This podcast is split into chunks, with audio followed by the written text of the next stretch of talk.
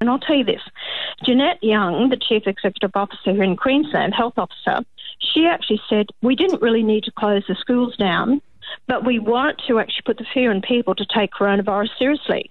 Really? The- so you reckon that's, That's why a they big closed call. the Yeah. schools down just to Wow. Yeah. create Just to fear? scare people. That's Correct. So do you Right. think this is Admitted like a that. control mechanism from the government? Yeah. Yes, it is.